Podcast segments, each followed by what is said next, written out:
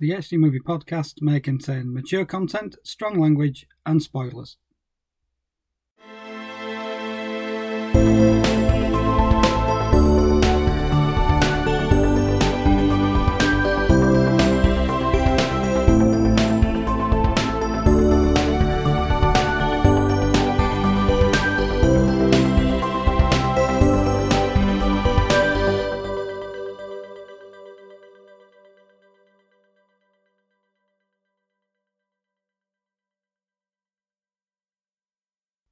Hello and welcome to episode 89 of the HD Movie Podcast. I'm Darren Gaskell. And I'm Hayley Alice Roberts. And Happy New Year, everybody. We have a special episode for you this time round. It's a movie that was actually straight to VHS. It's Norman J. Warren's 1987's Bloody New Year.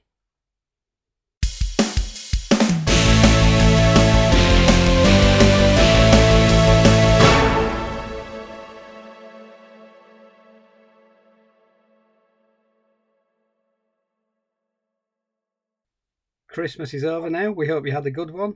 And it's time to look forward to the new year. And what better way to look forward to the new year with a New Year themed horror? Norman J. Warren's rarely seen, straight to video in the UK, and fairly obscure Bloody New Year. So, unfortunately, I can't bring you a Nick Reganis synopsis for this one. So, it's a bit sad to end the year without Nick Reganis, but it is what it is. So the plot that I'm going to read for you is just the generic one included on IMDb because that's all there is. A group of friends take refuge in an island hotel that is decorated for New Year's. The problem is, it's early summer, and soon enough, even the walls themselves are striking out against them. That is a very vague synopsis about what this film is about. And yes, it is set during the summer, so it does throw you off kilter pretty early on fairly shortly into the proceedings, you realise that they're stuck in some kind of time warp, which is the new year of 1959 going into 1960. So you do get an opening sequence with a pastiche of a late 50s hit by the band Cry No More, who provide most of the songs, in fact, all of the songs actually, in this movie. So you get this dance going on, and then you kind of think, well, where is all this going? And then one of the guests gets pulled through a mirror, and then we're straight into the present day, or as it was the present day in the 80s, in which a group of friends enjoy all the fun of the fair at Barry Island and then fall foul of some of the worst and most useless hooligans in horror film history it's quite interesting that this movie was shot in Wales, in Butlins Barry Island. That was where it was on location. Now, I can't work out if that's the same place as where the fun fair in Barry Island is. You've seen Gavin and Stacey, you'll know what I'm talking about. I've personally been there as well, so I'm not sure if it's exactly the same fun fair or there was like a different Butlins resort. So if you know any information about this, let us know in the comments on our social media because I'm just uh, curious as to where this was. So the first section of the movie is surrounded by all these shenanigans at the fun fair and it's very chaotic. You don't really get a chance to get to know any characters just events happen. And then there's this incident on the waltzers. Now i'm not a fan of the waltzers. I would that would be my worst nightmare going through what the characters have to go through in that scene. And it is quite a prolonged scene as well. Like i felt like it was going on for longer than it needed to be and then, of course, they take refuge in a ghost train. So it's very, very random. And then the plot kicks in when they head on a boat and become stranded in this random island and then find this Happy New Year house. Off the bat, it's haunted, and then chaos ensues. Uh, like for me, I, I didn't enjoy this film that much, I have to be quite honest. It's what it is, it's very campy 80s straight to video very much of its time. I don't think it's aged particularly well. I believe the copy that I did watch, which is available on YouTube, is straight from the VHS copy itself, so it's not the best quality to watch a movie on anymore. It has good ideas. The concept is quite inventive, but it's just the way it executes it. It's just very, very cheesy. There's nothing particularly scary in it whatsoever. there's just so many better horror films out there than this one. So sadly, sorry, Norman J. Warren, but this wasn't for me. I think this is the second movie of his I've seen as well. So yeah, it's uh, not not my not my cup of tea. Did it stack up against the other Norman J. Warren movie that you watched? I'm assuming it was Inseminoid, the other one. Yes, so I watched Inseminoid at the Abertoir Horror Film Festival in 2019. So that was the last festival pre-COVID, and Norman J. Warren was present as a special guest. So I attended the Q and A with him following in Inseminoid. Unfortunately, he's passed away now, so we were very fortunate to be able to hear him talk about his career. But yes, Inseminoid again. I don't think I gelled with that movie as well either, but I'd probably say they're on the same level as each other. Like I can't choose which was worse, which was better. In all honesty. Yeah, Norman J. Warren's had an interesting career, and he was very interesting to listen to at Abertoir. I'm quite a big fan of In Inseminoid. Not because it's a great movie, I just have a lot of affection for it. Probably because it's from the days of VHS, and I do remember renting it and thinking, oh my god, what is this? My personal favourite of Norman J. Warren's is Terror, which was made in 1978, and it's kind of Giallo stroke Argento influenced, and it's pretty good actually, considering the budgets he had to work with. Clearly, there is a problem with the amount of money that they had to make this movie. They do have to make things work with very little resources at their disposal. Some of it works, a lot of it doesn't. I do like what they are trying to do, but the way they do it, they don't quite pull it off most of the time. I do share your trepidation of the waltzers about uh, the the sequence in which one of the actresses is trapped on the waltzers for an extended period of time, and on the extras on my disc of Bloody New Year, the actress talks about the day that they filmed on the waltzers, and apparently she was on there for hours getting spun round, and she hated it and I completely side with her. But she was a young actress. It was kind of a lead role for her at the time. She was very enthusiastic. So she was like, Yeah, I'll do it. I don't think at the end of that day she was particularly happy with her choices for that one. But overall, if you watch the interview on the indicator disc, she had a really good time making Bloody New Year. She enjoyed the location shooting. She said Wales was a very beautiful part of the country. She'd never been there before. So overall, she had a good time making this movie, which you can kind of see that the actors are quite enjoying it. It's all very campy, it's all very silly. There's lots and lots of stuff that happens that makes no sense whatsoever. It's trying to do about four different horror movies at once. There's some Evil Dead in there, there's a bit of The Shining, there's some Poltergeist in. They just chuck all sorts of influences in. And it's just very daft, really. You're very unlikely to be scared by this.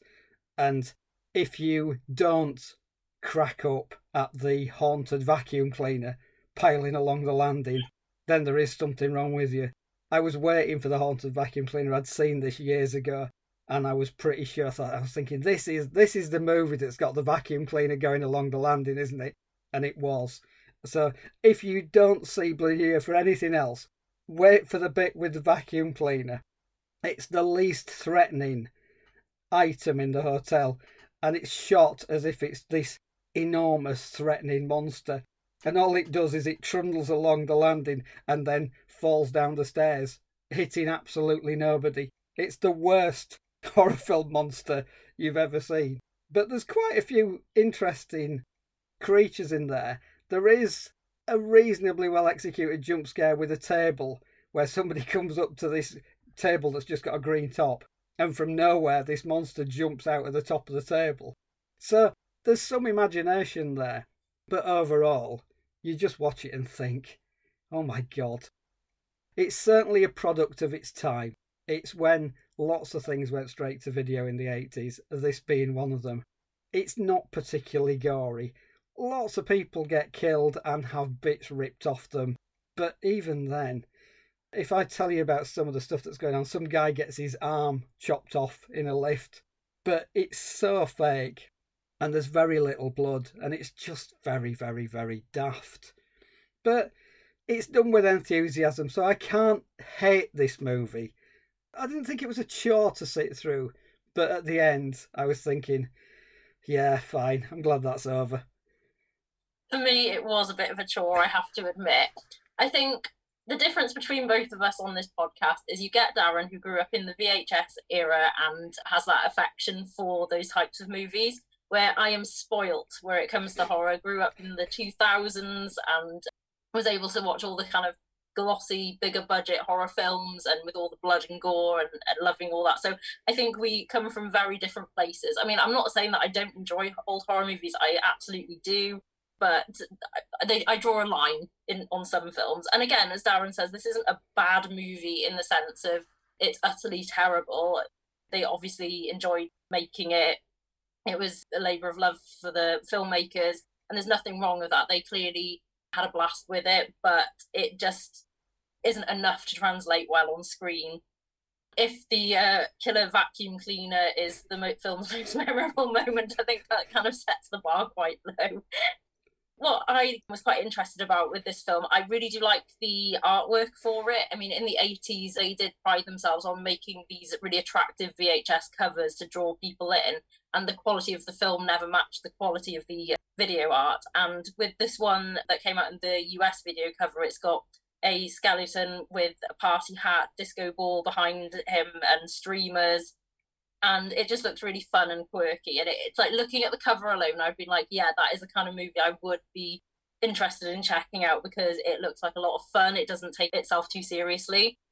But again, it's just the low quality. And I felt like the characters in this movie were a bit too laid back. Like nobody really reacted to the situation that was going on. And that obviously takes away from the scare element because if they're not reacting, if they're just kind of going about their business as usual and accepting that they're in this situation where all these weird things suddenly start happening. For example, there's a character near the beginning who walks into this room and sees two random singers singing like a 1950s song and suddenly disappear and he just doesn't really think oh that's a bit strange it just kind of goes with the flow and it goes from this funfair sequence where, as I say, everything's a bit chaotic to everybody just accepting that this is fairly normal, and that just didn't work with me. I think if they'd had better writing in it, it, it could have improved it a lot. Bloody New Year is its current title, but apparently it was also known as Time Warp Terror and Horror Hotel. Now, I quite like Time Warp Terror, but then maybe people would have associated it more with Rocky Horror, and then that wouldn't have let the film stand on its own. For me, it had elements that I enjoyed, and it is what it is, as you say, very much a product of its time. And I think if you don't gel with that era of horror, so to speak, it, it might not work for you, and that's probably how I approached it. Yeah, that's fair. I think being from a slightly different era, I've got a higher tolerance of crap. Certainly a higher tolerance of crap from that era as well. I can appreciate why people who are obviously brought up on more sophisticated and more higher budgeted horror will look at this and go, "What? What the fuck is this?" Which is fair enough.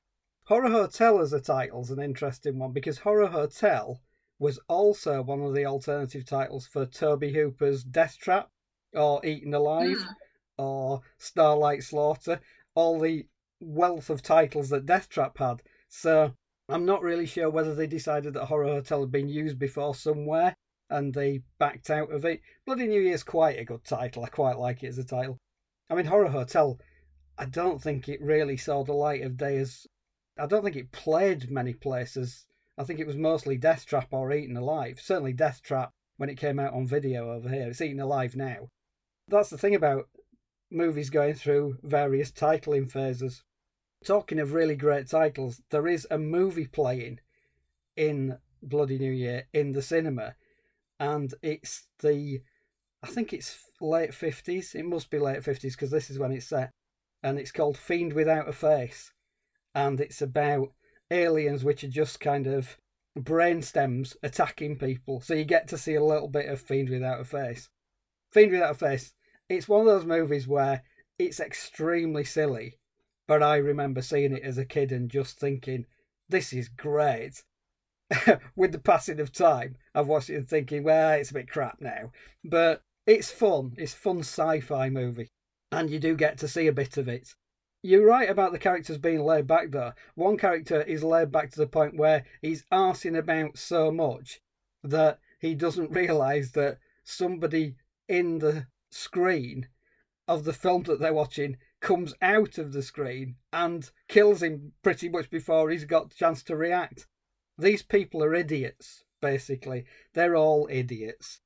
Something really bizarre happens and then they just brush it off. It's like, oh well, you know, these sort of things probably do happen in hotels. It's like, what what sort of hotels have you been to? Things with haunted vacuum cleaners running around and, and zombies appearing. Actually, speaking of zombies appearing, there is the quickest transformation into zombie ever put to celluloid because one of the characters dies in a sort of conceptually upsetting way, but it's not very upsetting on screen she gets punched all the way through. So you get this like weird sequence where some guy manages to punch all the way through a stomach out the back, which you know you'd think, oh, that's gross. It isn't in this movie.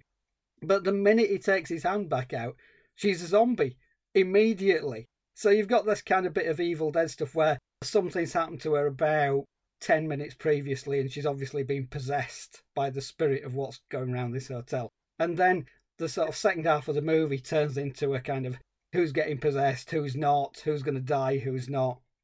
It's shot in such a haphazard fashion. There's just people running about for most of the second half. There's like long sequences where people run across lawns or upstairs or through corridors. There's a lot of running in this movie.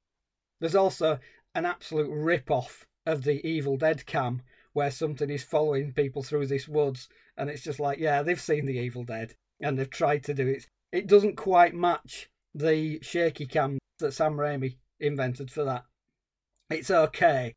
It doesn't really grasp that feeling of speed that the Evil Dead does. The monster is kind of it plods a little bit and then it goes to people and then they sort of part and then it goes between them and then it, it circles. If you see this movie you'll see what I mean. It's not great technique, but again, it is it's reasonably fun. The script changed quite a lot in this movie as it was going along again, if you watch the indicator disc, the interview with Catherine Roman saying that pretty much every day they were getting pink pages to the script. So it was always getting rewritten. And it does feel like that, this movie. It feels like that they come in and say, like, right, okay, if we've got a good idea for today. Let's do this. And it's like, well, how's this going to fit into the rest of the story? Oh, who cares? It's a good idea. And you do get this feeling going throughout the movie. So you get this whole sequence where they run into a kitchen and all hell breaks loose and like and dishes are flying around and there's knives flying out of drawers and there's stuff moving around and it's kind of like where's this come from? Somebody obviously thought this sounds cool let's do it. So there's a lot of stuff in there and basically it just gets to a point where they think well how are we going to end this? Oh let's just end it. There's no real progression it just grinds to a halt. The plot is like well we've almost got no people left are we going to let them get away or are they going to all be possessed and become part of the hotel? Not going to tell you which ending it is, but they just kind of think, well, right, okay, we must be around 90 minutes now, so let's just finish it here. Are we going to conclude the plot in about two or three minutes? Oh, I know. Let's do this. I think it was a bit of a relief it did end after about 90 minutes because I don't think anybody could have had the mental capacity to take on any more of that film. I think it had the potential to be quite a creepy film, an inventive film, but as as you say, with the rewrites and the rewrites like during the shoot as well, that explains a lot because everything feels so disconnected. It's it's just kind of scenes strung together in a lot of places, so that really does make a lot of sense now I know that information. And yes, it is a complete rip off the Evil Dead. It probably knows it's a complete rip off of the Evil Dead and it probably thought it would market itself as being the British Evil Dead, but there's only one Evil Dead. We don't need anybody ripping off any other films because it always makes you roll your eyes when movies do this. You've seen it done in a more iconic, established movie, and that is where you imagine that whole technique and scene from, and then they just try and rip it off. And it's like, no, just be original but horror movies are never original. I just don't know if there's any more originality in the genre anymore anyway. So you're always going to find bits and pieces borrowed from different films, no matter which horror movie you watch. Yeah, that's true. I do like at the very end as well. There are two characters who go into the dance hall and are supposedly participating in what's called the elimination waltz. So you get some spirit on the stage telling them that they're going to be doing this waltz. What they really should have done was call it the exposition waltz because that's when they explain absolutely everything in the plot at the end, just in case you missed it as it was going along. It's all some rubbish about this plane having this particular bit of equipment on and it's caused this rift in time and everything on the island is stuck in this particular fragment of time and nobody's supposed to be able to get out of it. Plenty of people seem to be able to get into it, but nobody can get out of it. There's lots of things that are just left unexplained because they just are left unexplained. And if you think about this movie at all for any length of time after it's finished, in fact, even when it's going on, the basic conclusion you're going to come to is this is absolute cobblers. It's complete cobblers from start to finish. Having said that, it's complete cobblers I have a little bit of affection for. It isn't great filmmaking, but it did take me back to a time when I did rent this on VHS, and I probably didn't have a massively great time with it when I rented it before. But it was probably one of those things that I was coming back from the pub. It was a Friday night, and it was like, right, what am I going to stick on? And I think if you're hammered, this is quite acceptable because you don't have to use your brain at all. It's just like, right, what's happening now? There's a haunted banister attacking somebody. Why is it attacking somebody? I don't care. I'm drunk. I think it would definitely suit a bad film club style screening for sure. And I agree with you about the alcohol consumption. Maybe that would enhance the viewing experience because watching it sober, I don't know, you've got to be in the right frame of mind for a movie like this. And I think it is one that it might do better in an audience environment rather than just watching it at home by yourself. It's all about the experience. So, again, at home watching this film, it just didn't achieve that for me. But if you're around other people and everyone's giggling, and you can imagine like a Nico and Joe commentary, especially with the haunted vacuum, they'd have a field day with that one. I think that would have improved the viewing experience. But again, it kind of falls into that category. There's so many low budget, straight to video 80s horror movies. And I know a lot of people have some affection for it. There's so many labels like Arrow Video and 88 Films, etc., that breathe new life into these titles. But I just don't think that they kind of hold the test of time. I mean, it's interesting to see rare films and look back on them, but this one, again, there's just nothing that unique about it apart from maybe the vacuum. so, the idea of it generally, the premise, it would have suited maybe like an anthology horror TV series, either aimed at like teenagers or slap an 18 on it, I guess. I think it kind of falls between two stools because it's not gory enough for gorehounds, but it's too gory for kids, and it is a 15 certificate in the UK at the moment. The violence, it's comparatively mild, and it's fantasy violence as well. And none of the effects are very convincing either. It's all very slapped together, which kind of gives it a bit of charm as well. But equally, I think people who are going for a bit of hard driving horror and put this on are going to be very disappointed about 20 minutes in. The scene in the fun fair goes on for quite a while as well and has some of the worst stunt falls ever. There are clearly points at which somebody is like, all right, I'm going to fall through this or I'm going to fall over this. There is stunt work, but you can tell exactly where folks are going to fall off moving vehicles. At least they've tried to do something. They've tried to put some action in it. They've tried to put some gore in it. They've tried to put some scares in it. None of it really works.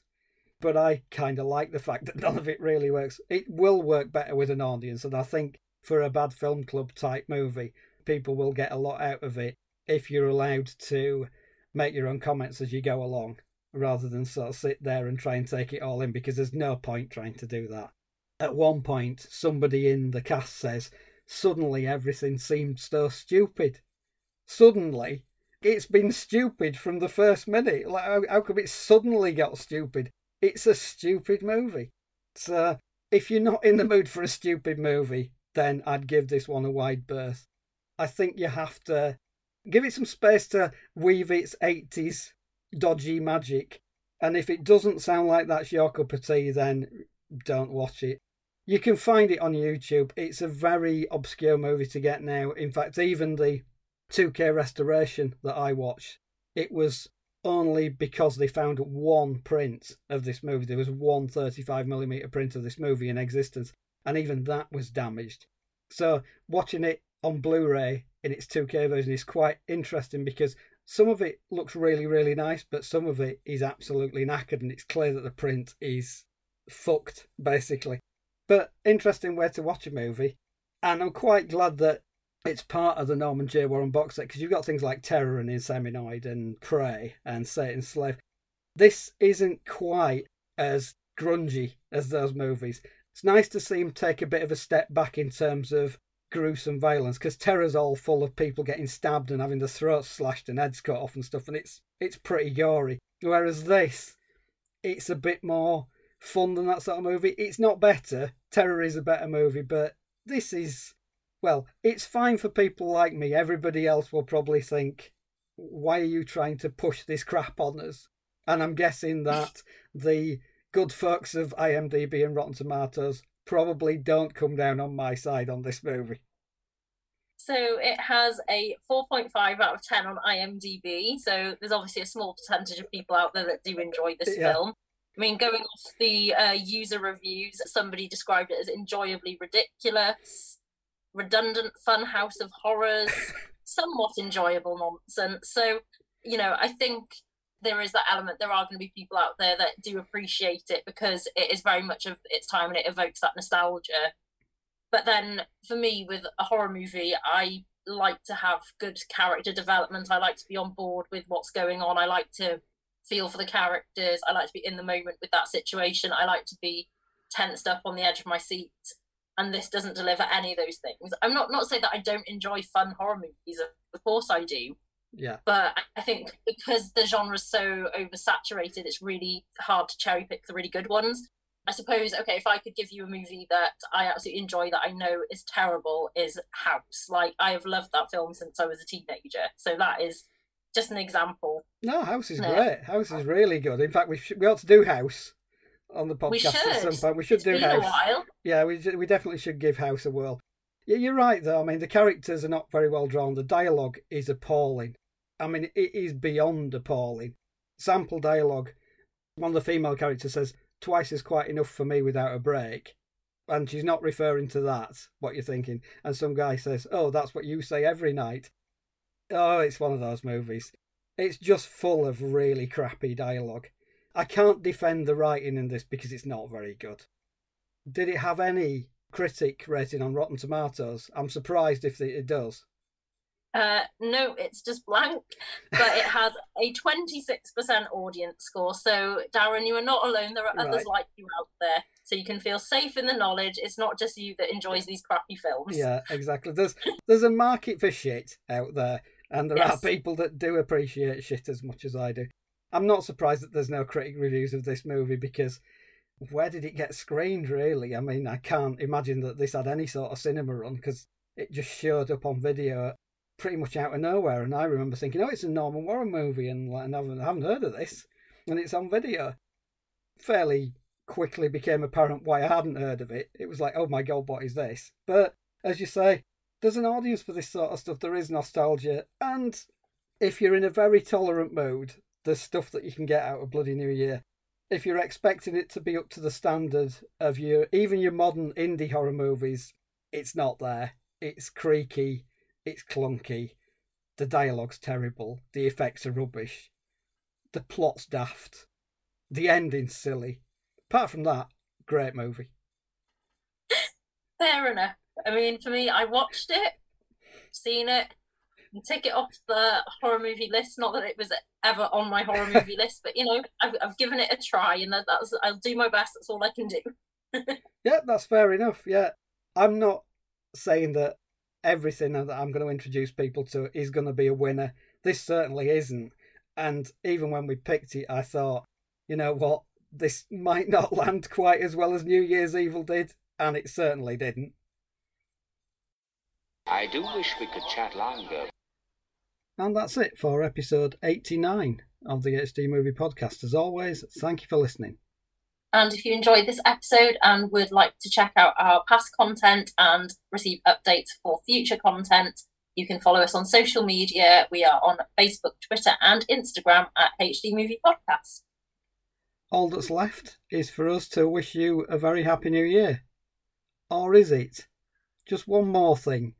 We decided that we'd bring you our top five podcast episodes voted for us by us of the year. We don't know which ones either of us have voted for, so this is going to be as much of a surprise for the other as it is for you. So, do you want to go first, Hayley? What's your number five? Okay, so these are our episodes that we can recommend to you if you're not sure which ones to listen to. Okay, number five, I had a great time with the George Clooney Face Off, which was Return to Horror High and Return of the Killer Tomatoes. Yeah, that was a pretty good one. That just sneaked outside the five for me.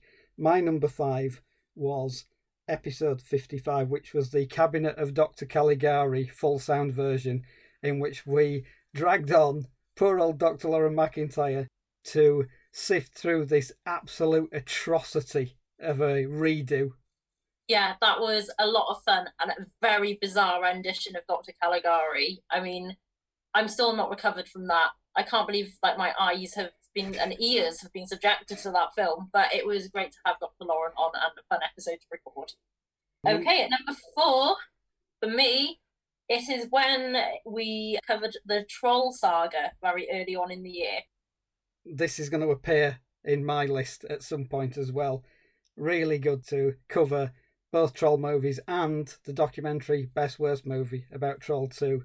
It was nice to get through all of those movies as well. I hadn't seen Troll for a while. I hadn't seen Troll 2 for a while, actually. And I hadn't seen Best Worst Movie at all. So it was quite a an enlightening episode, that one. Yeah, I'm always up for watching Troll 2. It is a real treat to get to revisit it because it is just so much fun. It's terrible, but good terrible. Yeah, absolutely. My number four is episode 75, and it's our final Summer of Sharks episode. It was The Last Shark with Kate Orton, which was hilarious for any number of reasons. The movie is very dodgy, but there was something joyous about finishing Summer of Sharks on that one. Yeah, it was a good one to end on with the title, obviously being The Last Shark. It was our last episode in the series, and um, always great to have our shark expert, Kate Orton, on the podcast to hear her unique perspective. My number three, this was actually a listener's choice. We requested for you guys to suggest animated films to us, and then we generated it at random out of a hat. And the movie we got was Watership Down, which was a very different movie for us to cover. We hadn't really done animation before, and it was the first time viewing for me. Obviously, I'm aware Watership Down is an incredibly notorious children's film, and I had a lot of appreciation for it. I'm glad that I've been able to see it and appreciate the movie, and it was a really interesting discussion. Yeah, it also forced me to revisit buried childhood trauma. So, yeah, thanks for that. I'll be back in therapy for several years now after that episode. It is a great movie, though, and anybody who hasn't seen Watership Down, please go and see it. It's a beautiful piece of animation. And if you haven't listened to the episode, cue it up and listen to our thoughts on it. My number three was when we went off the range a little bit for episode 70, where we actually dragged some filmmakers in to talk to us.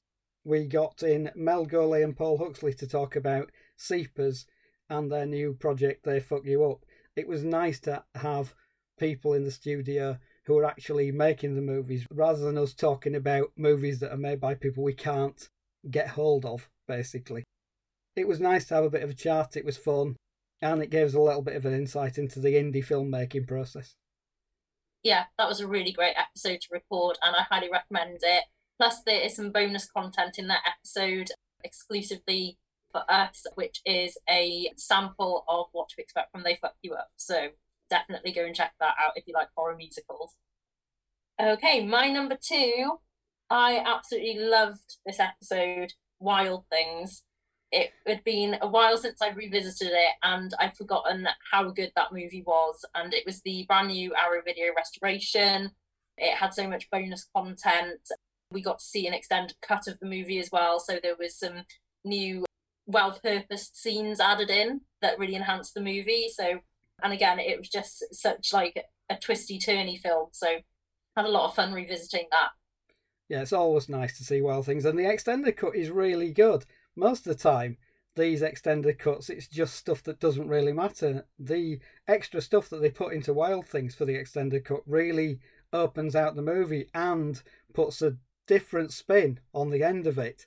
So I enjoyed that one as well. Again, that was kind of bubbling under in my five. It was just outside with Watership Down. Number two for me is Troll, Troll 2, Best Worst Movie. I had a blast doing that one. Oh, so it's number one now. So number one, yeah. we got there in the end. Yeah. I don't think this will be any surprise. To be fair, I love anything weird, inexplicable, something that I can research and fall down rabbit holes with. And I absolutely loved our episode on the film that does exist, Kazam, and the film that people thought existed, then realised didn't exist, Shazam, starring Sinbad. And people are still talking about this Mandela effect, and I just don't think it's ever going to be resolved. And there's always going to be new theories coming out all the time, and then it's going to attach itself to other movies, and it's just there's just so much to get into with that. And I just really enjoyed reading comments on Reddit and bringing some weirdness to the podcast. So for me, that was my number one of the year. My number one of the year is Kazam and the Mandela effect as well. Same episode.